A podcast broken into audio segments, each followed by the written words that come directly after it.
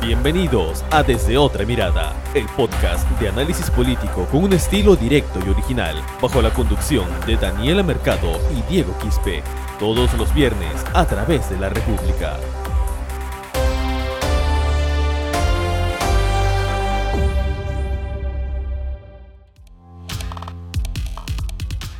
Hola, ¿qué tal amigos que se conectan a su podcast desde otra mirada? Los saluda nuevamente. Aquí Diego Quispe, estamos en el episodio número 36, donde vamos a hablar como siempre de la coyuntura política, las turbulencias de estos días, pero antes también darle la bienvenida a nuestros compañeros Daniela Mercado y a Jordan Huerta. ¿Qué tal chicos? Hola Diego, hola Jordan, hola a todos los que nos escuchan una vez más en este podcast. Bueno, estamos de regreso, ¿no? Luego de algunas semanas, ya de aquí nuevamente hablando en este podcast y también después que han pasado varios eventos políticos que necesariamente tenemos que hablar. Exacto. Bueno, eh, Jordan, ¿qué, ¿qué, tal? ¿Cómo estás? Pensé que te ibas a olvidar de mí. Hola Diego, hola Dani. Este, nada, primera vez juntos los tres, ya habíamos compartido algunos episodios eh, había compartido un episodio ya con, con, Diego, con Dani también por separado, pero en esta primera oportunidad un gusto compartir los tres la conducción, la conducción de este, de este episodio. Y eh, básicamente para hablar de un tema bastante, bastante fuerte que es el tema Maraví, el silencio de Castillo y todas las, las consecuencias que, que, trae esto, ¿no? Empezamos, Diego. Eso, sobre todo el silencio, ¿no? Miren, a ver, ya han pasado tres días desde la que se inició la, la turbulencia por el día, por, el, por las revelaciones que hay sobre el ministro de Trabajo, Iber Maraví, y el presidente continúa eh, como... Es, es, muy, es muy curioso, ¿no? Porque el día lunes eh, o el día martes, Pedro Castillo reta a los congresistas a salir del pupitre, ¿no? Para ir al pueblo a rendir cuentas y a debatir en la selva. Pero en estos días, cuando se le pide respuestas al gobierno por el tema Maraví, es Castillo quien está en el pupitre. Y, y sin dar respuestas. Pero no, muchos de nuestros oyentes se preguntarán qué está pasando con Maraví, ¿no? ¿Por qué es tan cuestionado ese personaje? Y por qué al presidente le cuesta también tanto de eh, prescindir de sus servicios, pese a que Maraví desde el día lunes ya puso su cargo a disposición. Claro, estos son hechos que no son algo que se debe pasar por alto. Yo creo y creo que todos somos conscientes de esto, de que es lamentable que tengamos un presidente que a pesar de todas estas campañas en su contra para que llegue a ser presidente, que nosotros como medio de comunicación hemos tenido que informar, eh, ahora se mantenga un presidente ya electo, pero en silencio, ¿no? Ante una población que continúa en incertidumbre. Es una palabra que ha sido muy recurrente en, esta, en estos meses de campaña y ahora al mes de, ya de gobierno de Pedro Castillo. Es el 27 de agosto que le dan la cuestión de confianza. Entre el, el Congreso le da el voto de confianza al gobierno de Castillo, pero los problemas no acabaron ahí. Como mencionas, hay distintos cuestionamientos y también los congresistas lo señalaban tendrían que haber algunos cambios en el gabinete y pues uno de ellos es el ministro de Trabajo y de Promoción del Empleo, Iber Maraví, principalmente por sus vínculos con, con, grupos terroristas, nada más y nada menos. Sí, sí, de acuerdo. A ver, pero lo que, lo que yo voy por lo que apuntaba Diego al inicio, ¿no? Que que al margen de lo que decía, de, lo, que, de lo que se le vincula a Maraví, de la reunión que tuvo con Bellido, de la, recomendación de Bellido, y toda esta como que casi novela, ¿no? Porque todo así indicar de que, bueno, las, las acusaciones son fuertes, ¿no? Y Bellido ya como que daba, eh, una indicación de que ya no era favorable seguir contando con Maraví. Lo que llama la atención es mucho el silencio de Castillo y, y de no salir a decir ni siquiera respaldo a Maraví o toma una decisión de cambiarlo, ¿no? Ese, ese silencio que, que, preocupa porque eh, este, este caso ya lleva casi una semana y en vez de pronunciarse al respecto, eh, publica fotos en su cuenta de Twitter como si nada hubiera pasado, sigue con sus reuniones como si nada hubiera pasado y esto va a traer sus efectos, yo creo que en el corto plazo, ¿no? En, el momento que grabamos este podcast en el Congreso están debatiendo el tema del, de, del presupuesto, eh, pero pasado este tema importante, yo creo que todo, todo las, todos los reflectores se van a ir hacia, hacia lo que ocurre con Maraví y si Castillo no toma una decisión política Es algo que también hemos comentado bastante, creo que, que la experiencia política empieza, empieza a notarte, la inexperiencia política empieza a, notarse. Este, el, eh, el Congreso va a ir primero por Maraví, eh, creo que segundo por Bellido, porque también es alguien que está bastante eh, dañado en los últimos días por una denuncia de la congresista Chirinos. Y que no se sorprenda que en el corto plazo sea Castillo quien sea eh, quien esté en la mira del Congreso. Entonces, lo que urge acá es que Castillo tome una decisión política inmediata, ¿no? Exacto, porque mira, a ver, enumerando los hechos, Maraví llega al gabinete, lo primero que hace es formalizar el, el sindicato FENATE Perú, que es el sindicato que Castillo ha buscado crear desde el 2017, por una sencilla razón, para quitarle la hegemonía al censute de Patria Roja eh, en lo que es el gremio magisterial. Número 2, se sabe muy bien de que Maraví eh, desde el 2003-2004 ha estado vinculado al CONARE SUTE, que es la facción radical del magisterio que en su momento estuvo liderada nada menos que por Robert Guainalaya. Eh, ¿Y quién era Robert Guainalaya? Bueno, era uno de los de las cabezas del Conare Sute y precisamente cómo eh, Guainalaya deja de liderar el Conare justamente cuando Castillo asume el mando de este gremio. Y, el punto número 3, el punto número 3 es ya la vinculación que se le hace no solamente con atestados policiales, sino también con testimonios de, de ex senderistas, una nota muy buena publicada hoy por Ángel Páez, eh, donde se da cuenta de que Maraví, cuando tenía 20 años, cuando Maraví tenía 20 años, participó de actos terroristas en en Ayacucho, y de que inclusive estaba a cargo de la zona norte, de los atentados de la zona norte organizados por Sendero Luminoso. Sí, sin duda esta investigación es bueno, tal vez es una, una noticia que ya no se puede, o un hecho, un cuestionamiento mucho más grave a Maraví, que realmente hace insostenible que continúe al frente de este ministerio, que es tan importante. Bueno, en sí todos los ministerios son importantes, pero este es uno de los que se necesita más empeño, más punche debido a la crisis nacional en la que estamos tras la pandemia. Entonces, a ver, eh, para resumir lo que es la investigación de, nuestro compañero Ángel Páez, de acuerdo a la declaración de Juan Alarcón Gutiérrez, él era de la primera generación senderista, ¿no? Él en 1981 narró y precisó incluso los actos terroristas en los que participó Iber Maraví, ¿no? En ese entonces cuando tenía 20 años. Ahora, él indicó que incluso también dentro de estas de estos grupos, bueno, eh, Maraví fue parte del comité coordinador y dentro de este comité coordinador estaba él, pero también su tío, su tío Víctor Olarte Espinosa, ¿ok? Entonces, y también se conoce que estaba un pariente cercano a quien era su suegro de de Iber Maraví quien después terminó siendo su suegro, ¿no? Entonces, y él narra que él participó en estos actos terroristas, entre ellos está el apedreamiento del hotel de turistas, en el que Maraví estuvo como participante, pero también estuvo en otros en el que él dirigía, como el asalto a incendio al local de la empresa de agua potable. Eh, y eso también se va, va coordinado con, con, los atestados policiales que ya anteriormente salió, en el que se mencionaba lo mismo, ¿no? De que Iber Maraví fue el que inició el, incendio y que se precipitó y por eso produjo quemaduras en los pies de otro de sus compañeros de los grupos en este de ese entonces terroristas, ¿no? También estuvo en otro apedreamiento del local de Electro Perú.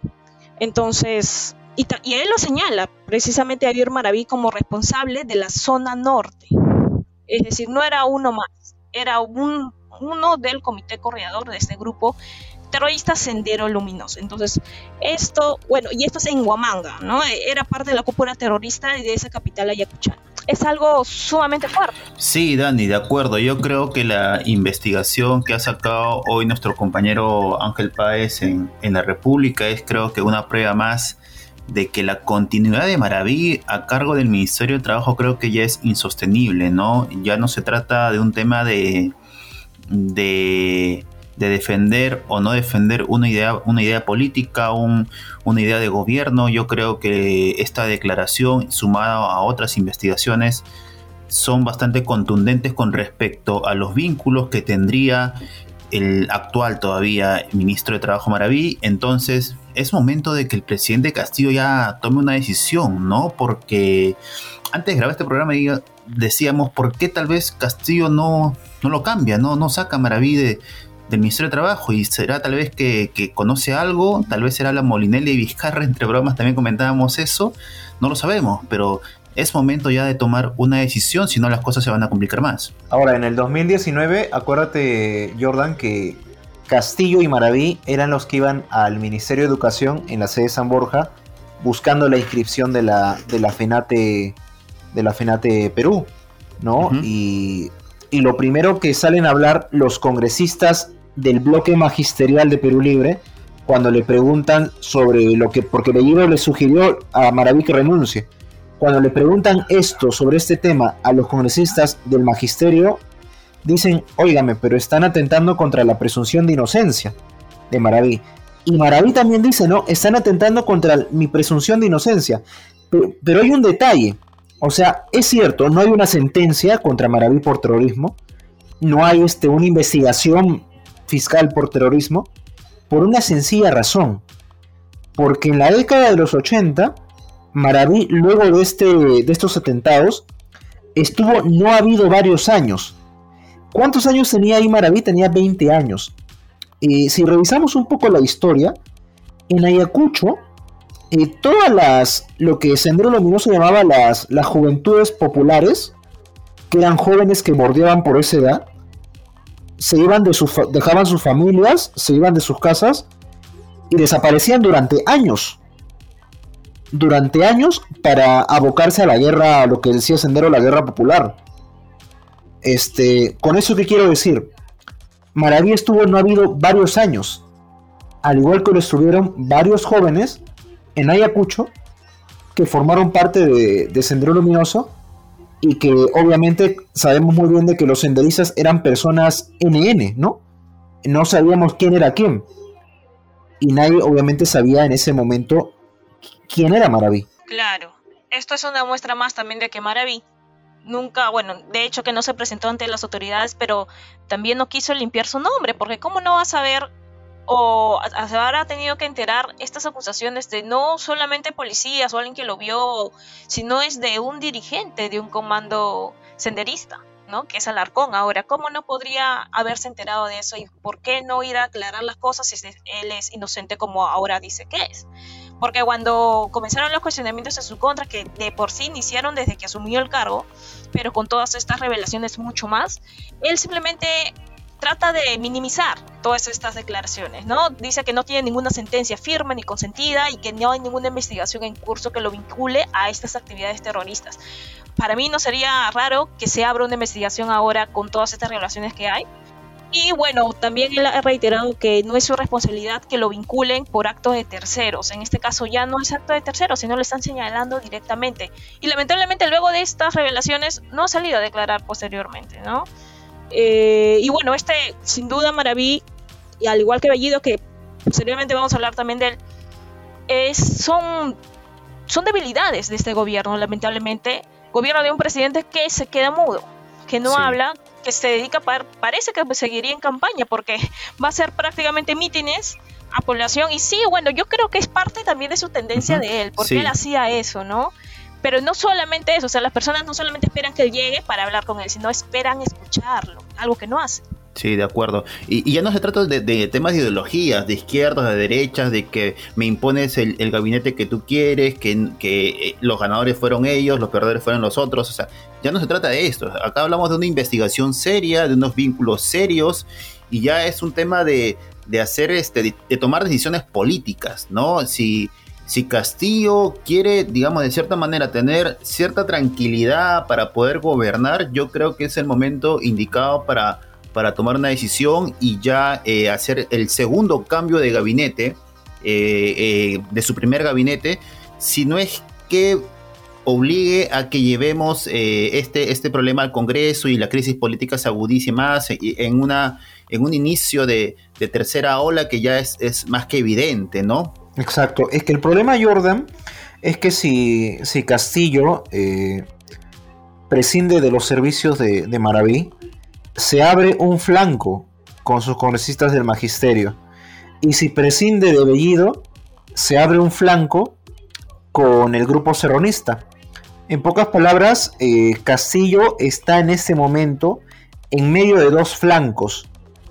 Y, y, ahí está primando un error que siempre ha tenido el presidente desde que era eh, candidato presidencial. Noto yo, es mi opinión, que Castillo es muy compla es la persona que trata de complacer a todo el mundo. Pero no todo el mundo, sino trata de complacer a su entorno.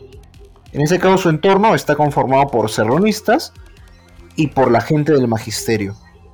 El problema es que cuando es, eres presidente tienes que tomar decisiones importantes, no para complacer a, al entorno que te llevó al poder, sino para, obviamente, dirigir el país de manera más adecuada. Claro, un presidente ha llegado no solamente para caer bien o haber ganado algo, ¿no? Sino está para gobernar y gobernar es decidir, ¿no? Decidir las cosas difíciles también. Y sí, nadie puede negar lo evidente, que es justamente está por un lado la fuerza serronista y por el otro lado también el apoyo del magisterio, de los profesores que le apoyaron no solo en esta campaña, sino desde antes, ¿no?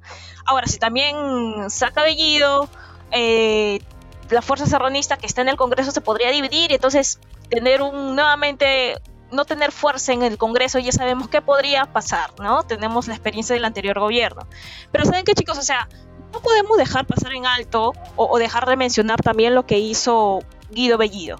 Luego de darle la confianza, lo que sea confianza, etcétera, como que parecía una victoria o de hecho que sí, ¿no? Porque se anunciaba de que de por sí no se le iba a dar y esto hubiera ocasionado una crisis en el gobierno. Pero no todo quedó ahí, porque la congresista Patricia Chirinos, que es algo que ya se está comentando en estos días, sí, pero es bueno eh, eh, resaltarlo también, hizo una denuncia grave contra Guido Bellido, de haberle dado unas declaraciones misóginas, que creo que no tendríamos que por qué replicarlas aquí y anteriormente eh, nuestros oyentes y los usuarios de la República y de otros medios habrán escuchado. Pero esas frases son misóginas, ¿por qué? Porque no se puede ni siquiera bromear con algo así de lo que Patricia Chirinos indica que Guido Bellido le dijo. Eso le dijo cuando ella estaba solicitando que se le entregue a la oficina de la, que fue de su padre, que fue un ex congresista también, por evidentes eh, sentimientos encontrados debido a esa, a esa oficina que era de su padre, ¿no? Pero entonces ahí Guido Bellido le suelta una frase misógina, que hay testigos, sí hay congresistas, que lo hemos eh, publicado en notas aquí en la República, también, ¿no, Diego? Pero entonces, estos son hechos que no se debe dejar pasar por alto. Ahora, Esto ya no eh, es algo solo político, es algo social, humano. Claro, y Dani, disculpa que te corte. Este, Jaime Quito, o sea, como en esa reunión de Chirinos, en, esa reunión en la que Bellido agredió a Chirinos, este, estaban presentes tres congresistas más, ¿no? Jaime Quito, Enrique Wong y José Gerí. Jaime Quito ha dicho que no ha escuchado nada. Enrique Wong ha dicho que va a declarar a la comisión de ética en su momento.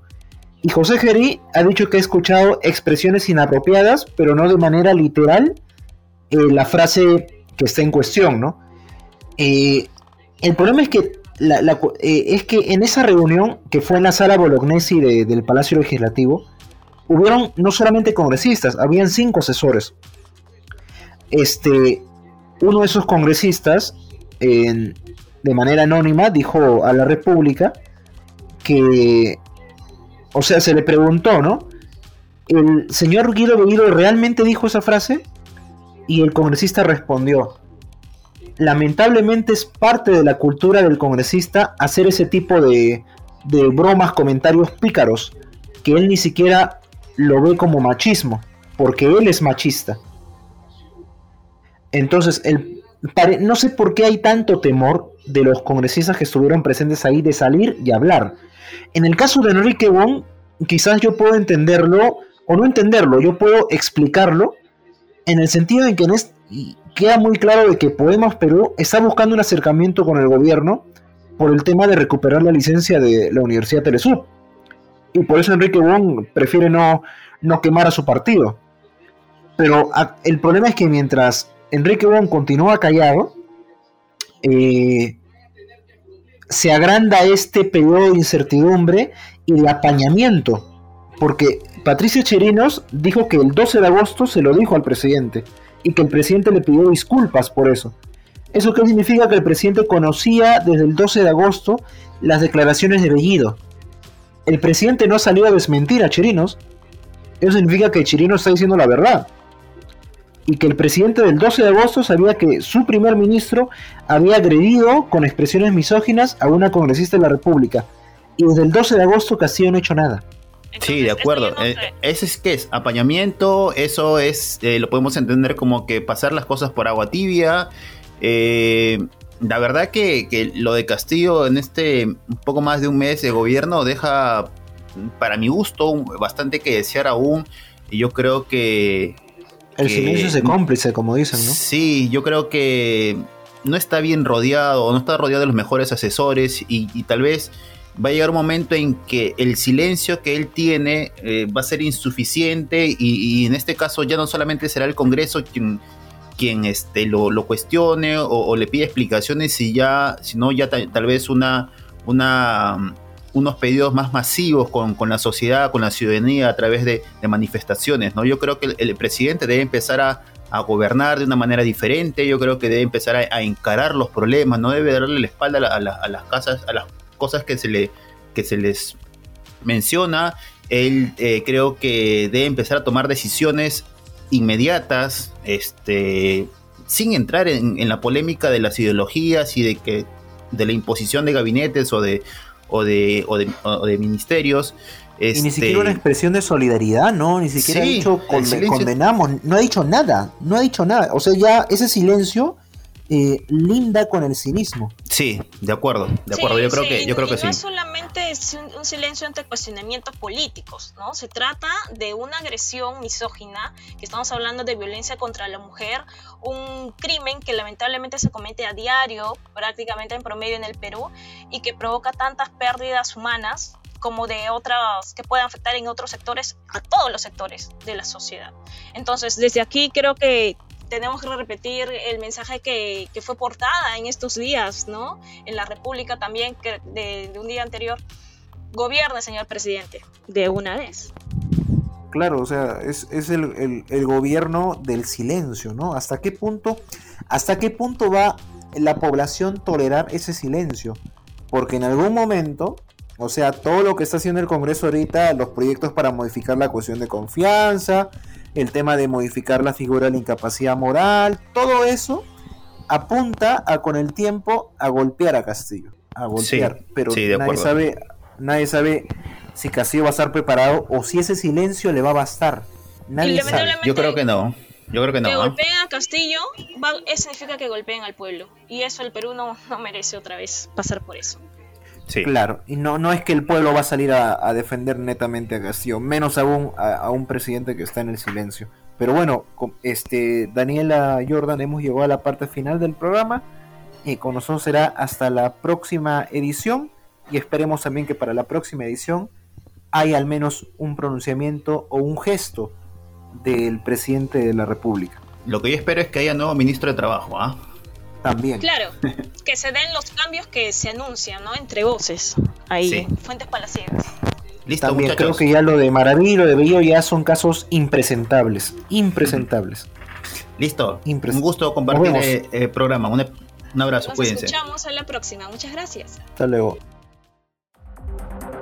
Esto fue Desde Otra Mirada, el podcast de análisis político con un estilo directo y original. Sigue nuestros episodios a través de Spotify, iBox, Google Podcast y las redes sociales de la República.